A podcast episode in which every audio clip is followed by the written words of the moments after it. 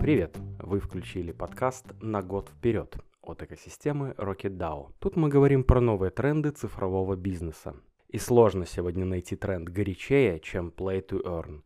Уровень ажиотажа вокруг игр с открытой экономикой за последний год улетел в космос. Миллиарды инвестиций, десятки новых проектов каждый месяц и километры обсуждений. Мы попробовали отделить хайп от реальности. Объяснил происходящее Сергей Копов, основатель Sunday Games и Zero X Games. Он запускал первые Play to Earn игры в 2018 и сделал Zero X Universe, один из самых успешных проектов в этом сегменте. Давайте вернемся к началу тренда – когда Play to Earn механика стала заметным трендом? История взаимоотношений э, блокчейна и игр началась в 2017 году. Как, как раз то, в тот момент я к этой теме тоже подключился и начал делать первые проекты. Почему это с новой волной захлестнуло сейчас? По одной простой причине. Потому что появился масштаб, и масштаб показал успех э, Axie Infinity. Все на, на это смотрели, говорили, о, о, прикольно, но пробовать мы тут пока ничего не будем, потому что у вас пока маленькие числа. Напомню, что в 2018 году, когда успешно э, развивались CryptoKitty, и, и когда я тоже запускал свой успешный проект, который стал довольно э, популярным, обогнал и CryptoKitty, и X Infinity, числа там были очень маленькие. То есть э, речь шла о тысяче активных игроков в день. Надо здесь обязательно пометить, что это платящие игроки, и это именно те, кто покупает что-то или, или торгует каждый день. Но это все равно несоизмеримо маленькие числа, если сравнивать с мобильными играми, с классическим геймингом, где речь идет о миллионах. А все ждали, как бы, с какой стороны сюда зайти, делали разные проекты, вливались инвестиции. Вот. Но стрельнуло это только этим летом первый проект, и за, за ним последовали другие. Соответственно, внимание инвесторов снова переключилось. Плюс это несколько усилилось э, заявлениями о метаверсах, с запусками подобных проектов, и тут как бы вся эта история с расчетами внутри игр и с NFT тоже пришлась кстати. Два взаимоусиляющих тренда встретились. Можно ли сказать, что новая механика по сути оцифровывает и упорядочивает процессы, которые уже происходили в игровых сообществах? Любая большая игра, прежде всего и MMORPG, автоматически запускает рядом с, тобой, с собой вторичный рынок. Игроки начинают торговать предметами за той лишь разницей, что обычно разработчики либо борются с этим, либо игнорируют, потому что встроиться в этот процесс они раньше не могли. А, то есть сделать у себя внутри рынок, где автоматически можно было бы собирать комиссии, такого редко где можно было встретить, и, и поэтому это все находилось в серой зоне. Запускаются даже довольно крупные проекты, которые тоже полулегальные, торгуют без разрешения разработчиков их предметами, но как, как бы если есть спрос, то появляется и рынок, да, и в этом смысле блокчейнные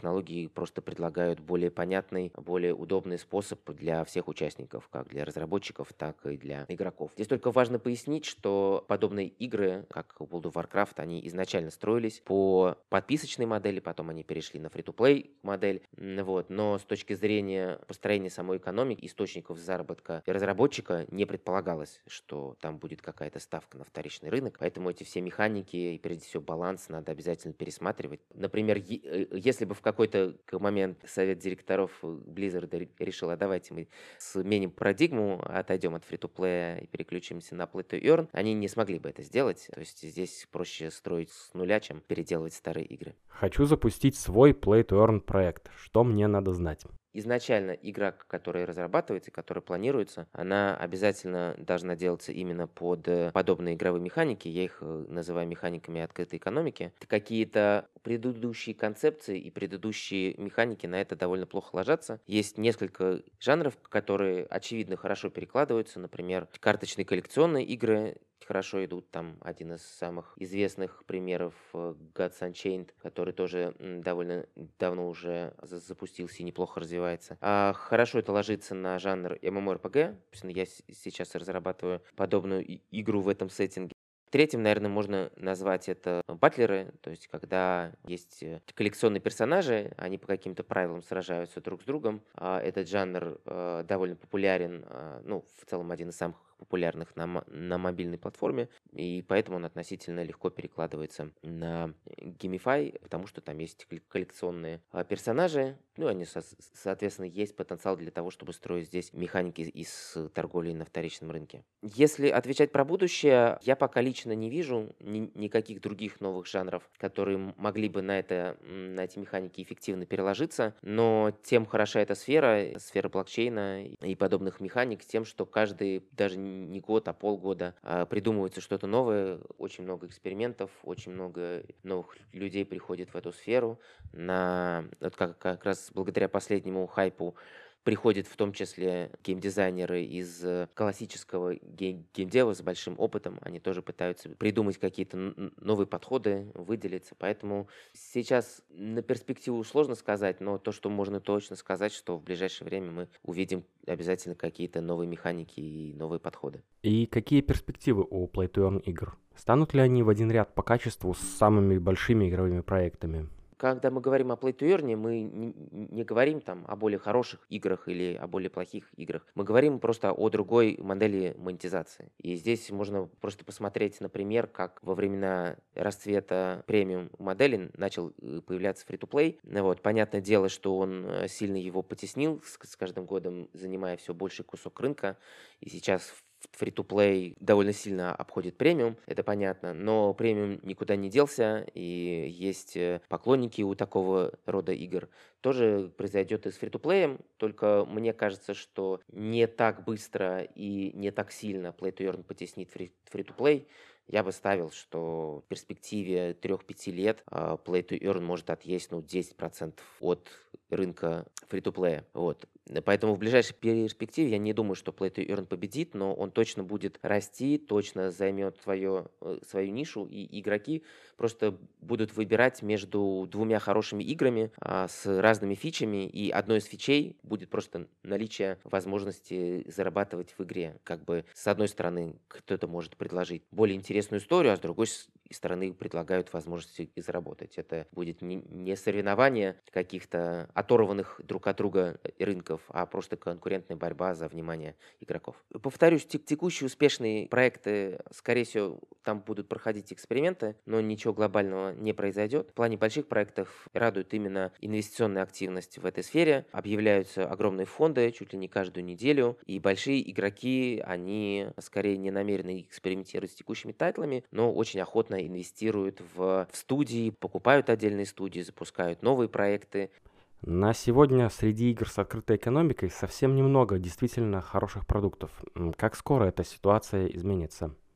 любая относительно хорошая игра там с высоким production value строится там, ну, не быстрее двух лет. И если мы говорим о том, что вторая волна а, значительных инвестиций в эту сферу начала появляться только этой осенью, то вот плюс два года от прошлой осени можем посчитать. Я думаю, тогда будут появляться большие проекты. Я надеюсь, наш проект от Santa Games будет одним из таких. Мы уже начали его делать два года назад, то есть уже два года делаем, еще полтора года будем делать. Это такая тоже большая интересная история, идущая там в разрез с тем, что сейчас предлагает рынок Play to Earn игр. Поэтому да, для любых хороших проектов требуется время не меньше двух лет. А какие плюсы для разработчиков дает открытая экономика? Есть одно важное отличие, оно начинается, собственно, в самой игре. Взаимоотношения игроков и разработчиков перестают быть односторонними, то есть э, денежки идут не только от э, игроков к разработчикам, и игроки начинают восприниматься во многом как партнеры. То есть э, разработчики думают о том, чтобы в процессе разработки заработали не только они, но и как бы все вокруг. И это перетекает э, прямым образом в взаимодействие с комьюнити. А прежде всего, это делает комьюнити предельно здоровым. То есть настолько доброго, поддерживающего комьюнити я не видел нигде. То есть мы, например,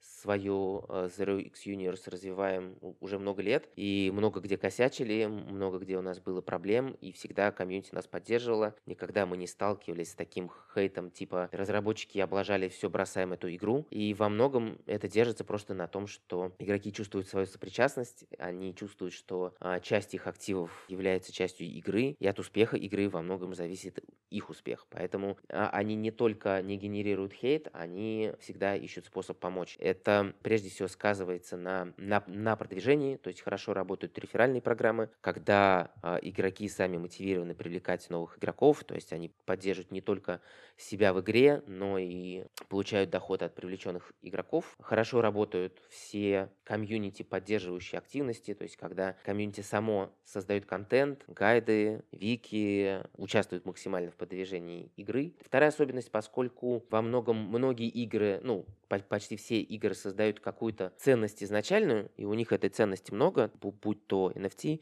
или токены, разработчики могут делиться этой ценностью, в том числе, например, с партнерами. Именно поэтому хорошо работают партнерские истории, когда а, комьюнити одной игры начинает взаимодействовать с комьюнити другой игры, происходит взаимное проникновение, и это взаим взаимное проникновение, оно держится как раз на взаимном обмене вот этих ценностей. То есть мы вам сделаем airdrop, вы нам сделаете airdrop, все в плюсе, у всех аудитория подросла. И последнее, на, на чем это сказывается, это, конечно, на retention е, то есть настолько долгоиграющей аудитории я не видел нигде, там на, на нашем проекте именно на игре, даже не на комьюнити, retention на седьмой день был порядка 40%, что как бы немыслимо там по меркам мобильных игр. А, это прежде всего, опять же, основано на том, что а, если игрок начал играть, у него намного меньше причин перестать играть, чем в обычном фри-то-плей. Как вообще сейчас стоит относиться к play-to-earn проектам, если ты не спекулянт?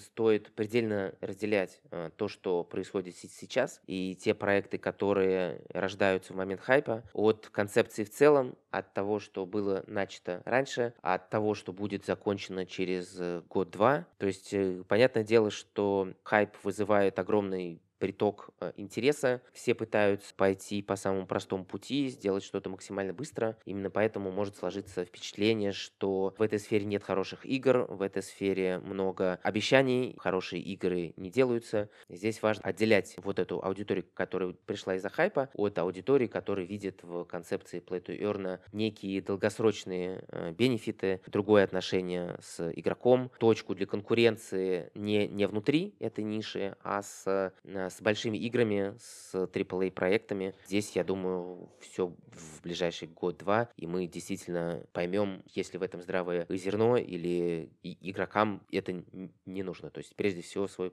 последний э, голос, как и везде, скажут потребители.